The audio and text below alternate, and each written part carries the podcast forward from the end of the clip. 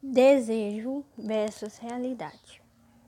Na vida física do ser humano, como os outros seres vivos, vimos que a vida e a morte se opõem dialeticamente. Assim nascemos, amadurecemos e depois morremos. Temos uma capacidade mental.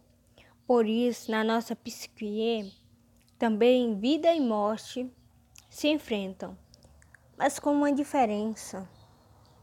Elas estão em luta e não em harmonia, porque a criança é fraca e imponente e sozinha não consegue sobreviver fisicamente.